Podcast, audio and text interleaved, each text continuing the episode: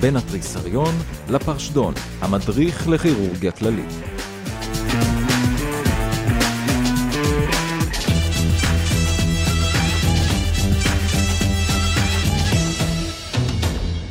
שלום וברוכים הבאים לעוד פרק של המדריך לכירורגיה כללית. אני מוטי קורדובה, נמצא איתי דוקטור עמיאל, אימרי עמיאל. היי מוטי, מה נשמע? אהלן, ובהפקה, בניכר, דוקטור רועי אנטבי, מה נשמע? אהלן, כיף לשמוע את כולכם. אז את הפרק על פתולוגיות של השד אנחנו נקדיש לממאירות שד. אנחנו נפתח בשאלה מאחד המבחנים, אחר כך נדבר על מספר עקרונות בהם אינדיקציות לשימוש ב-MRI ובדיקות הסקר המקובלות. וכמקובל, נסיים עם פינת השטח אש שלנו. אז שיהיה האזנה נעימה, מתחילים.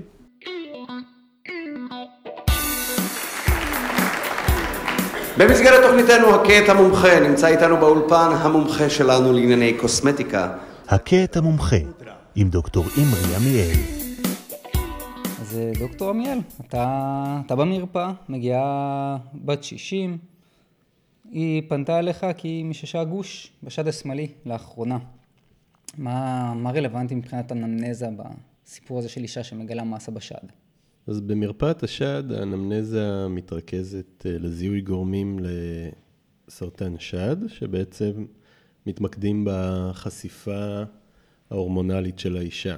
שאלות בדרך כלל מתמקדות בגיל המנרחה, התחלת הווסת, גיל המנופאוזה, הפסקת הווסת, מספר ההריונות ומספר הלידות שהאישה עברה במהלך חייה, האם היא הניקה לאחר הלידה או לא, האם הייתה לה איזושהי חשיפה אוברטית להורמונים חיצוניים, כמו טיפולי הפריה, או האם היא נטלה תחליפי הורמונים בגיל המעבר, מה שנקרא HRT, Hormonal Replacement Therapy, וכמובן שואלים אותה על היסטוריה משפחתית, בדגש על קרובות משפחה מדרגה ראשונה, כלומר אם, אחות או בת, אם היו חולות בסרטן שד, ואם כן, האם הם נבדקו גנטית לתסמונות, בדגש על BRCA.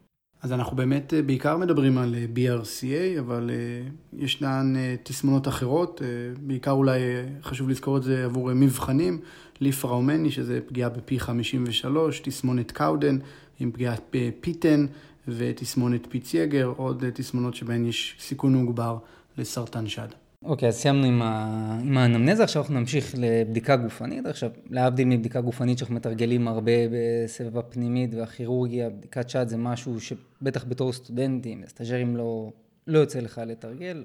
איך עושים את זה בעצם, מה הדגשים? בדיקת שד צריכה לעשות באופן סיסטמטי, כמו בדיקה גופנית. לא כל כך חשוב סדר, כל אחד מפתח לעצמו את השיטה שלו. אני מתחיל בדרך כלל את הבדיקה בישיבה, ואני מתחיל דווקא באזורים מחוץ לשד, אזורים שיש בה, חשד ללימפדנופתיה, שזה האזורים הסופרה-קלוויקולריים, ובתי השחי. לאחר מכן אני בודק את דופן בית החזה עד למסת השד, ואז אני מבקש מהאישה לשכב פרקדן עם הידיים מאחורי הראש. ואז אני מתחיל בבדיקת השד. שוב, יש כמה טכניקות לעשות את זה. אני מתחיל מבחוץ פנימה בצורה מעגלית, מוודא שאני לוחץ היטב בכל נקודה, משתמש בשתי ידיים, וזו בעצם בדיקת השד. יש משהו מבחינת אה, הסתכלות ש... שצריך לשים לב אליו במיוחד, אה, ריטרקציות? השד יש לו הרבה צורות והרבה מבנים, צריך אבל להסתכל בעיקרון על הסימטריה בין שני השדיים, הם לא תמיד סימטריים, אבל אם יש איזו אסימטריה זה יכול להחשיד למשהו, רטרקציה של האור בהחלט זה נקודה חשובה, מבנה הפטמה, גם כאן יש הרבה וריאציות, אבל אם אני רואה איזושהי פטמה שקועה או, או שהיא ברטרקציה, אז אני שואל את הגברת האם זה משהו שמוכר לה או לא, וכמובן הסימן המפורסם של פוד אורנג', או כקליפת תפוז, שבו רואים בעצם מעין נקודות כאלה של אינדנטציה בעור, שיכול לרמז על breast inflammatory disease, שישנו סרטן שמחלחל בתת עור. ובעצם נגרם בגלל סתימה של דרכי הלימפה. נכון. ה... אוקיי, אז עשינו את הבדיקה, כמו שדוקטור עמיאל תיאר לנו. ואנחנו ממששים גוש בזנב אה, השד השמאלי, בקוטר של שני סנטימטרים. עכשיו דוקטור עמיאל, לשלב הבא, הם שואלים איזה אמצעי, אמצעי הדמיה נמליץ לחולה זו. הממוגרפיה היא בדיקת הבחירה גם לסקר שד וגם אה, לבירור ראשוני של גוש בשד. הבדיקות הנוספות יכולות להיות אה, בדיקות משלימות במקרה הצורך, עם אינדיקציות משלהם, כלומר אולטרסאונד אה, יכול להיות אה, בדיקה משלימה במקרה שמדובר בשד צפוף, וגם לבדיקת האקסילה. ו-MRI היא בדיקה שיש לה אינדיקציות משלה, והיא יכולה להיות משלימה אחרי שיש לנו כבר פתולוגיה של הגידול, במקרים של פתולוגיות מסוימות או של פיזור מסוים, ואז משתמשים ב-MRI. אבל תשובת הבחירה תמיד תהיה ממוגרפיה. עכשיו אני, אני קצת אקשה ואני אשאל, הזכרת שד צפוף, כמו אצל נשים צעירות, אצל אישה שהיא צעירה אתה בכל מקרה תבחר להתחיל מממוגרפיה, או שאנחנו מתנהלים קצת שונה? אז שוב, ממוגרפיה היא בדיקת הבחירה הראשונית לכל פתולוגיה בשד, גם בנשים צעירות, גם אם השד הוא צפוף, כי ממוגרפיה יש לה אפיניות טובה לגושים בשד, אם אני חושד שיש שם איזה מבנה ציסטי, והאישה באמת אה, צעירה, בשנות ה-20 לחייה, יכול להיות שאני אבקש אה, אולטרסאונד כבדיקה ראשונה, אבל זה, זה איזשהו קוריוז. תמיד בדיקת הבחירה תהיה ממוגרפיה. אז דוקטור עמל מצורף לנו פה תמונה ש... מבדיקת הממוגרפיה. אתה יכול לעזור לנו להבין מה, מה אנחנו רואים פה? כן, אז אנחנו רואים תמונה באספקט לטרלי, מתוך שתי התמונות אה, של ממוגרפיה. של השד אה, שבו יש ממצא. באופן כללי, מבנה השד הוא נראה תקין. למעט ברביע החיצוני, ניתן לראות אה, גוש שהוא היפר אינטנסי בממוגרפיה, הוא ספקולרי, כלומר מבנה של כוכב עם, אה, ששולח זרועות, שהוא בצורה שאינה סדירה, ושהוא גורם לעיוות של הארכיטקטורה של השד, כלומר גורם ל...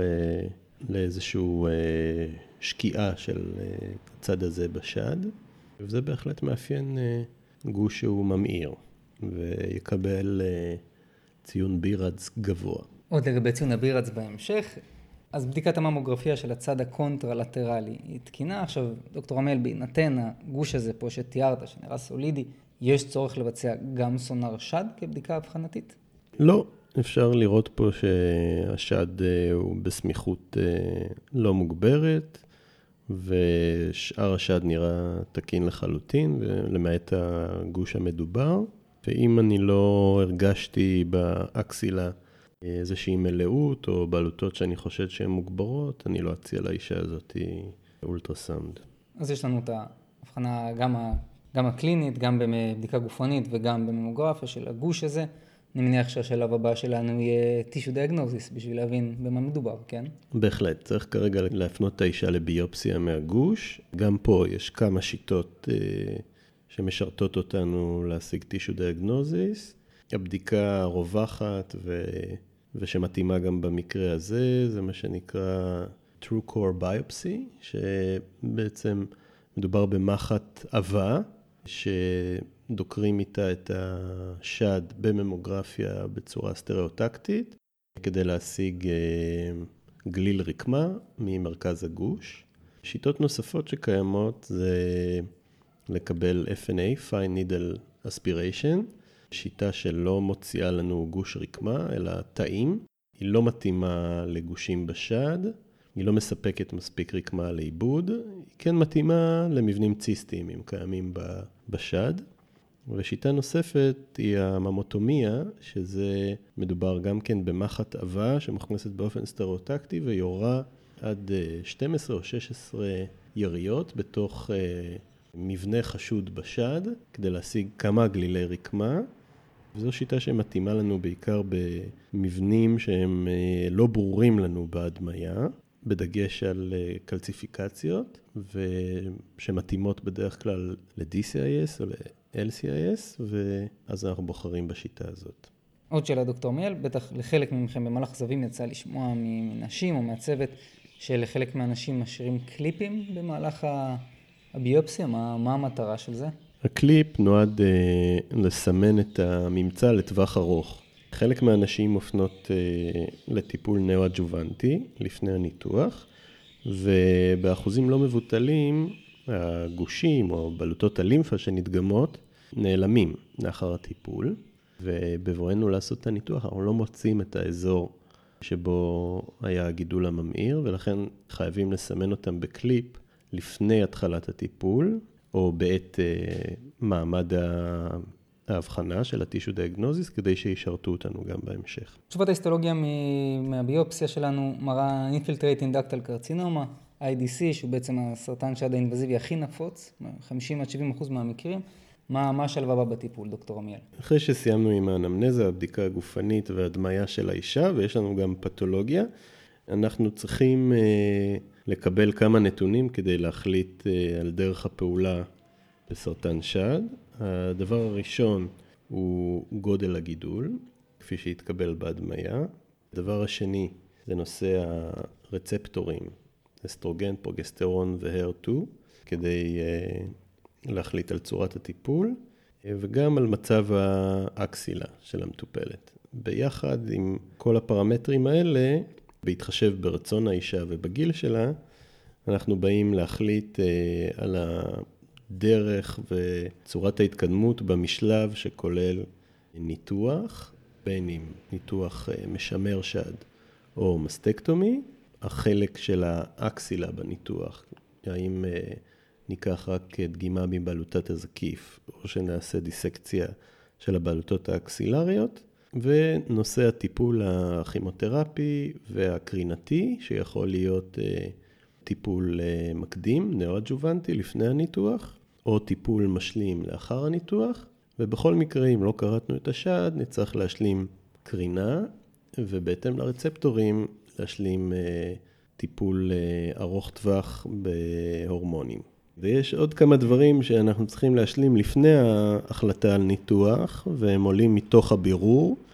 אחד זה האינדיקציות ל-MRI, בהתאם לפתולוגיה ולגודל הגוש ומבנה השד.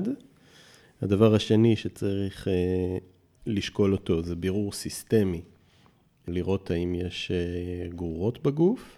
ודבר שלישי זה בירור גנטי, שהוא לא מחויב אה, בזמן אפס, אבל במקרים מסוימים אנחנו ממליצים לאישה לעבור בירור גנטי. אז כמו שהסברת, יש לנו המון אופציות לטיפול, עכשיו פה בשאלה הם שואלים מה השלב הבא, והם בעצם אה, מכווינים, לפחות על פי איך שהשאלה בנויה, על הכיוון הניתוחי. עכשיו אנחנו יודעים שיש לנו את הרדיקל מסטקטומי, שהלסטד התחיל בתחילת המאה, ולאט לאט הדברים השתנו לניתוח משמר שד. אפשר ככה איזה סקירה לסבר את האוזן על כל ההיסטוריה הזאת? כן, בוודאי. אה, אלסטד, אה, אי שם בשלהי המאה ה-19, בעצם אה, ייסד את השיטה האלסטדיאנית שמתבססת על ניתוח רדיקלי כדי לטפל בסרטן שד שעלול, כמו שהוא חשב וידע גם אז, לפרוץ מהבאזל ממברן אל תוך תווך שמשם קל לו להתפשט בכל הגוף. והרדיקל מסטקטומי, ניתוח שכבר לא קיים היום, היה מבוסס על כריתה מאוד מאוד נרחבת ומוטילנטית, שכלל כריתה של כל השד, עם הממברנה שמתחתיו, עם אה, דיסקציה אקסילרית של אה, שלושת השדות, וכריתה גם של שריר הפקטורליס, מה שהיה משאיר את האישה עם בור מאוד גדול בחזה, וכמובן שזה לא הבטיח שום דבר מבחינת טיפול סיסטמי. במאה ה-20 כבר uh, המציאו את הכימותרפיה והטיפול משלים, ובשנות ה-70 רופא בשם פישר, אמריקאי שבעצם אה, בצורה של randomized control trial, השווה בין ניתוח אה, שכולל uh, כריתה מלאה של השד, כמו שעדיין הייתה מקובלת אז, לניתוח של הגוש עצמו. כריתה של, ה, של הגוש בלבד, או ניתוח משמר שד, כמו שאנחנו קוראים לו היום, lumpectomy, אה, וראה שאין שום השפעה סיסטמית על שרידות האישה, בין אם הניתוח הוא ניתוח לכריתת שד או ניתוח משמר שד. אה, וסלל את הדרך בעצם לניתוחים משמרי שד, שכמעט אה, האינדיקציות נגדם הן מועטות מאוד, כמעט כל אישה היום, אם יוצא לה, תבחר בניתוח משמר שד. וגם בתחום של הניתוחים משמרי השד, יש התקדמות עם השנים. נושא הגבולות שהיה נתון למחקר ולהתקדמות בשנים האחרונות, אנחנו יודעים היום שבעצם כל מה שצריך זה שורת תאים אחת בריאה מעבר לגידול, מה שנקרא No ink on tumor, כדי בעצם להבטיח את הצלחת הניתוח. עם ירידה משמעותית בסיכויי החזרה המקומית, ושוב, ללא שום השפעה מבחינה סיסטמית. יש פה הבחנה חשובה וקצת קונטרה-אינטואיטיבית. דווקא ה-DCIS, הדוקטל קרצינומה אינסיטו, המחלה הלא אינבזיבית, כן מחייבת שוליים של לפחות שני מילימטרים. אז שני דברים שחשוב גם לקחת מההסבר המעניין הזה, זה תמיד לזכור שלמפקטומי הולכת עם קרינה משלימה. הול ברסט רדיאשן, בנוסף עם בוסט למיטת הגידול. ועוד משהו שחשוב לזכור מהסיפור המעניין של דוקטור עמיאל זה שהלסטד, ותקן אותי אם אני טועה, דוקטור עמיאל הוא בעצם אבי ההתמחות הכירורגית המודרנית, בכלל אבי תוכנית ההתמחות המודרנית, ואנחנו מודים לו עד עצם היום הזה. דוקטור עמיאל, אז ציינת שיש, שהיו המון שינויים לאורך השנים בסוג הניתוח. עכשיו, יש תמיד את העניין של axillary lymph node dissection מול sentinel lymph node biopsy. שתי מילים על כל טכניקה ובעצם מה ההבדל מה האינדיקציות לכל אחת מהן? סנטינל לימפנוד ביופסי זה שיטה לדגום את אה, בלוטת הזקיף, שהיא הבלוטה שבעצם יכולה לסמן לנו מבחינה אונקולוגית את, ה... את הניקוז הלימפטי של כל השד. לא מדובר על בלוטה אחת, מדובר אה, בדרך כלל על שתיים, שלוש בלוטות. יש כמה שיטות לדגום אותן. אחת היא הזרקה של צבע מסוג פטן בלו לאזור האריולה של הפטמה או לאזור הגידול, עם עיסוי של השד והמתנה של 15 דקות עד שהחומר מתפזר בדרכי הלימפה של השד, ואז אה, בחתך שהוא בדרך כלל נפרד, אם מדובר בניתוח משמר שד, חתך אקסילרי, להגיע אל האזור של הבלוטות ולזהות את הבלוטות הצבועות בכחול ולדגום אותן, לקרות אותן בעצם ולשלוח אותן לפתולוגיה. ושיטה נוספת היא שיטה של אה, הזרקה של חומר אה, איזוטופי.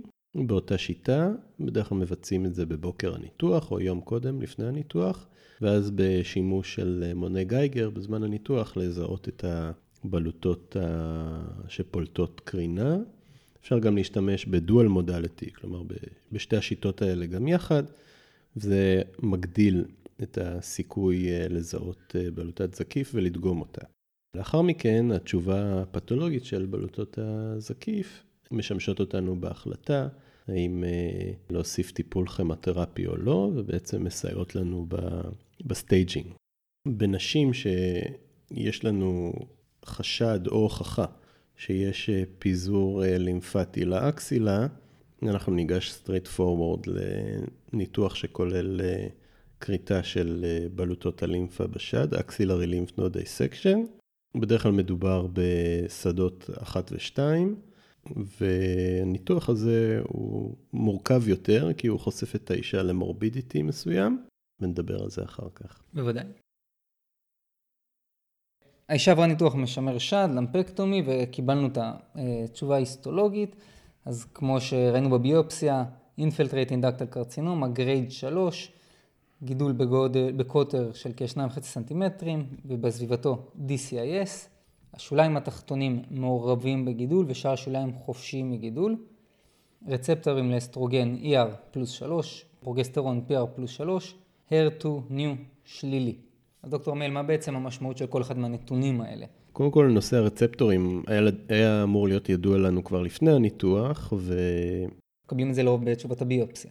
כן, וזה בעצם אה, מדבר על זה שיש לה גידול שהוא בסך הכל לא אלים, ולא דורש טיפול נויאג'ובנטי, והיא אכן עברה את הניתוח. בניתוח אנחנו משאירים קליפים בכל אחד מפאות אזור הכריתה, כלומר בשוליים העליונים, התחתונים, המדיאליים, הלטרליים והעמוקים, כדי אה, בעצם לדעת אם והיה חוזר אה, שול אה, חיובי, במקרים של סרטן אינפילטרטיבי, עלינו לחזור לניתוח ולעשות רלמפקטומי, להרחיב את שולי הכריתה באזור שבו השוליים היו נגועים. מה אחוז הניתוחים האלה שיש בהם צורך ברלמפקטומי? האחוזים העולמיים מדברים על בערך אה, בין 20 ל-30 אחוז. יש לכל בית חולים את הממוצע שלו, אני יכול להגיד שבמוסדנו האחוזים הם נמוכים יותר. כמובן שזה תלוי במיומנות של המנתח ובאגרסיביות שלו בכריתה. אז דוקטור מייל, בעצם השאלה שסוגרת את הכרטיסייה הזאת, זה מה הטיפול שנציע לחולה בהתאם לנתונים האלה, רק לציין אין לנו פה את הסטטוס של בלוטת הזקיף, אז אנחנו נתייחס אליה כאל שלילית. אז בהינתן הנתון הזה, אנחנו רואים שמדובר בגידול אה, שהוא בעצם T2, כלומר בין 2 ל-5 סנטימטרים, מסוג לומינל A, שבו הרצפטורים לפרוגסטרון ואסטרוגן הם מוגברים וה-HER2 שלילי, בהינתן ה-KI אה, אם הוא נמוך, ובעצם מדובר בגידול שמבחינה ביולוגית אה, הוא לא מסוכן, ומבחינת הגודל הוא לא מאוד משמעותי.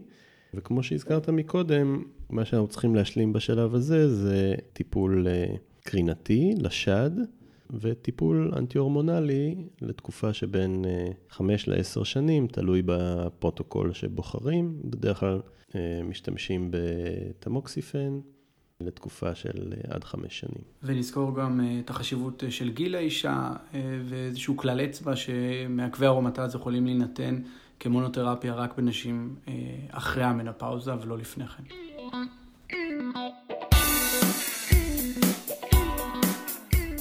אז אה, כמה דברים, דוקטור עמיאל, שאנחנו רוצים לדבר עליהם, שהם ה-yield, מדברים עליהם המון ומאוד חשובים.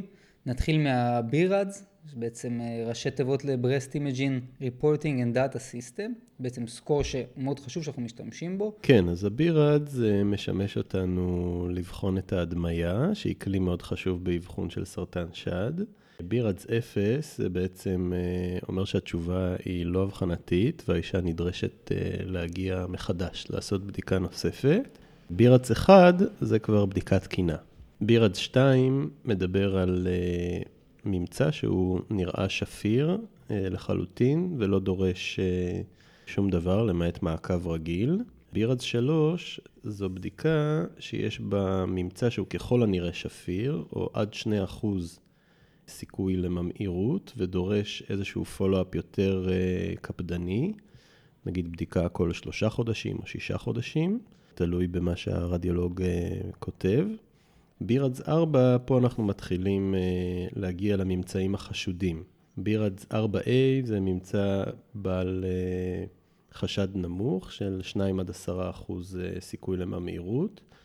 בירדס 4B עם 10 עד 50 אחוז סיכוי uh, לממאירות, או מה שנקרא moderate. ובירד C זה 50 עד 95 אחוז סיכוי לממאירות, וכל אחד מהם דורש ביופסיה. בירדס 5 זה ממצא שהוא אה, חשוד לממאירות, עם אה, מעל 95% סיכוי לממאירות, ובירדס 6 זה ממצא שכבר הוכחנו אותו, את הממאירות שלו בפתולוגיה.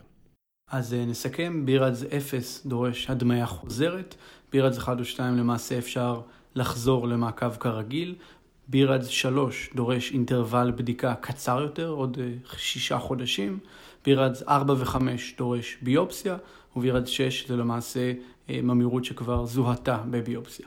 כלי חשוב נוסף שיש לנו הוא MRI. מה האינדיקציות לבירור ב-MRI? MRI, אנחנו משתמשים במקרים שבהם יש אה, לדוגמה שד אה, שהוא מאוד צפוף, ואז אנחנו יכולים להשלים את הבדיקה שיש בה סיכוי טוב יותר למצוא ממאירות, כי הבדיקה הזאת יש לה רגישות של 88 עד 100 אחוז אה, רגישות. מצד שני, צריך לזכור שיש בבדיקה הזאת הרבה פלס פוזיטיב, כי גם אה, גידולים שפירים וצלקות מביופסיות קודמות קולטות ב-MRI, מה שגורם הרבה לחץ לנשים. לכן צריך לשקול את הבדיקה הזאת בכובד ראש. ישנן גם אינדיקציות שעומדות בפני עצמן ל-MRI גם כבדיקת מעקב. לדוגמה ILC, אה, זו אה, פתולוגיה שדורשת המשך מעקב ב-MRI. נשים שהן BRCA פוזיטיב, או שיש להן אה, lifetime risk מעל 20% לפתח אה, ממאירות שד בחייהם.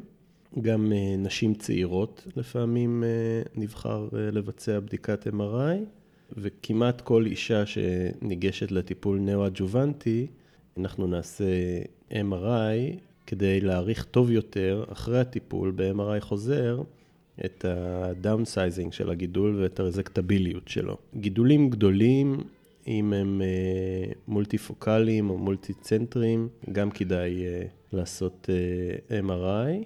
ואם ישנו גידול, מה שאנחנו קוראים אוקולט פריימרי ברסט קאנסר, כלומר אישה שנמצא לה נגיד בלוטת לימפה או איזה מטסטזה אה, מסרטן שד, שלא נמצא בממוגרפיה רגילה, אנחנו נמשיך לבדיקת MRI. עכשיו, אה, בנוגע לבירור גנטי, שכמובן, יש שם המון אה, גנים שמעורבים בתהליכים סרטניים, אנחנו ספציפית מתכוונים ל-BRCA1 ו-2, שהם בעצם הם אה, tumor suppressor genes, שתפקידם הוא תיקון נזק DNA דו-גדילי.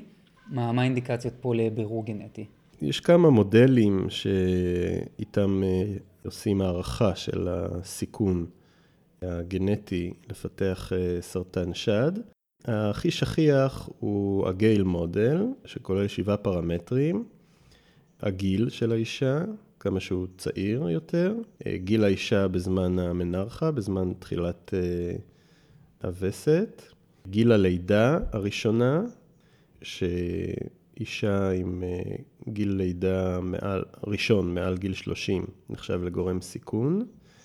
ההיסטוריה המשפחתית של האישה לסרטן שד, בקרובות משפחה מדרגה ראשונה, אם או אחות או בת. נושא של ביופסיות קודמות מהשד. כל ביופסיה מגדיל את בעצם את הסיכון לסרטן שד בהמשך החיים. אה, ממצאים שהם אה, פרממירים כמו ADH או ALH, והפרמטר האחרון הוא הגזע, כשאנחנו יודעים שבנשים אה, שחורות הפרוגנוזה היא גרועה יותר. באיסוף של כל הנתונים האלה, אם אנחנו מגיעים לסקור שהוא מעל 1.67, אז הסיכוי של האישה לפתח סרטן שד במהלך החיים הוא מעל 20 אחוז. אנחנו נדרשים גם למעקב אה, צמוד יותר וגם אה, לבדיקות הדמיה שנבחר במקרים כאלה ב-MRI. ועכשיו לעוד שאלה של נושא שהוא מאוד מורכב, ובטח עם כל הטכנולוגיה המתקדמת שיש, הולכת וגם מתקדמת ומשתכללת, screening, למי, למה, מתי? אז אנחנו במדינת ישראל אה, מסתמכים על אה, אילנות גבוהים שמגיעים מאמריקה. ישנם כמה societies אמריקאים שמתווים screening אה, במצבים שונים. ה-NCCN, או ה-National Cancer Comprehensive Network, הוא המחמיר ביותר, ושם מדברים על אה, בדיקה פיזיקלית אה, אחת לשנה עד שלוש שנים בגילאים הצעירים של בין 25 ל-40, ומגיל 40 מוסיפים בנוסף לבדיקה הגופנית השנתית גם ממוגרפיה. בלי התייחסות לגיל סיום הסקר. אחריהם מגיע American Cancer Society, שהוא מקל קצת יותר, והוא מדבר על גיל 40 עד 44 כגיל שניתן להתחיל אה, לשקול סקר שד, ומגיל 45 עד 55 אה, לבצע ממוגרפיה אחת לשנה, ומעל גיל 55 לבצע ממוגרפיה אחת לשנתיים. וכל עוד שיש אה, צפי לאורך חיים של לפחות עשר שנים לאישה, בלי התייחסות לנושא הבדיקה הגופנית. אה, ובישראל אנחנו בחרנו ב-guidelines שפורסמו על ידי ה-United States Preventive Services Task Force, שהם המקילים ביותר, שמדברים על ממוגרפיה אחת לשנתיים בין גיל 50 ל-75. אין שם מספיק מידע אה, כדי לפרט ב, על הצורך של בדיקה גופנית, ובכל מקרה יש המלצה נגד breast self-exam, כלומר בדיקה עצמית של האישה.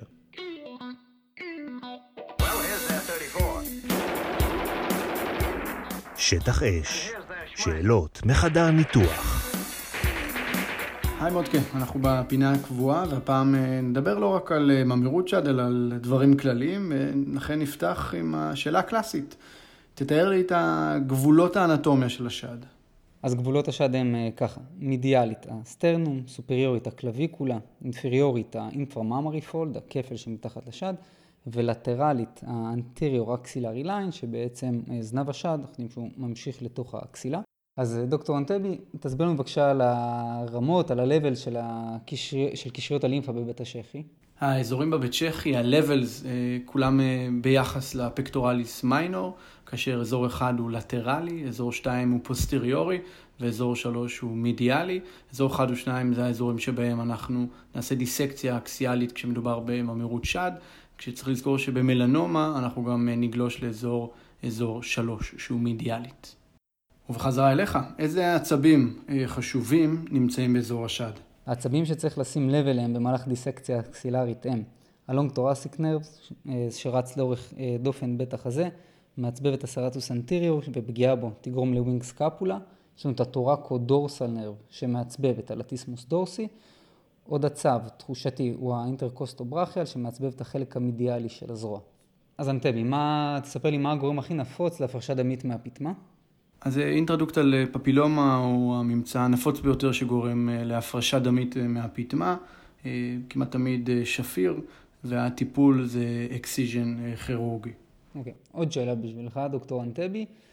מה הטיפול ב abscess בשד ומי החיידק הכי נפוץ שאנחנו רואים באבצסים בשד? abscess בשד, סיבוך של mastitis, נפוץ בעיקר בנשים מניקות. החיידק הנפוץ ביותר הוא Staph aureus, והטיפול הוא אה, למעשה ניקוז של ה abscess. קורדובה, מה משלב הכימותרפיה הנפוץ בסרטן שד ומה תופעות הלוואי? אוקיי, okay, אפשר לזכור את זה בראשי תיבות של אה, ACT, אדריאמיצין, ציקלופוספמיד וטקסול, שתופעת הלוואי הכי נפוצה של אדריאמיצין היא קרדיאומיופתיה, של טקסול נוירופתיה, ושל אה, ציקלופוספמיד, בין היתר כמובן המורג'יק ציסטיטיס. והטיפול המניעתי אה, במקרה של המורג'יק אה, ציסטיטיס? אוקיי, אז למניעה אנחנו ניתן תרכובת שנקראת מסנה. אוקיי, אנטבי, פאז'ט disease of the breast, ספר לי על זה. מחלת פאז'ט של השד, ופה אתם כמובן מוזמנים לבדוק באינטרנט, אבל רואים שינויים אקזימטוטיים, לפעמים אפילו קיביים באזור הפטמה. זה איזשהו סמן, מרקר. לחשד גבוה לממירויות אחרות שישנן ברקע, ולכן הטיפול יהיה מסטקטומיה. אה, בהיסטולוגיה יש תמונה קלאסית של ציטופלזמה צלולה עם גרעינים גדולים. קורדובה, לאן אה, ממירות אה, שד שולחת גרורות? אוקיי, okay, אז האתרים הכי נפוצים לגרורות של סרטן שד הם עצמות, ריאות, מוח וכבד. אנטבי שלאחרונה תופעות לוואי של טיפול בתמוקסיפן. קודם כל יש את הסיכון לקרישות יתר, זה גורם לטרומבואמבוליות, אה, והדבר השני אה, זה מעודד היפרפלזיה של ריט הרחם, ולכן נדרשות למעקב גינקולוגי עם איזשהו סיכון מוגבר יותר לסרטן אה, של האנדומטריום.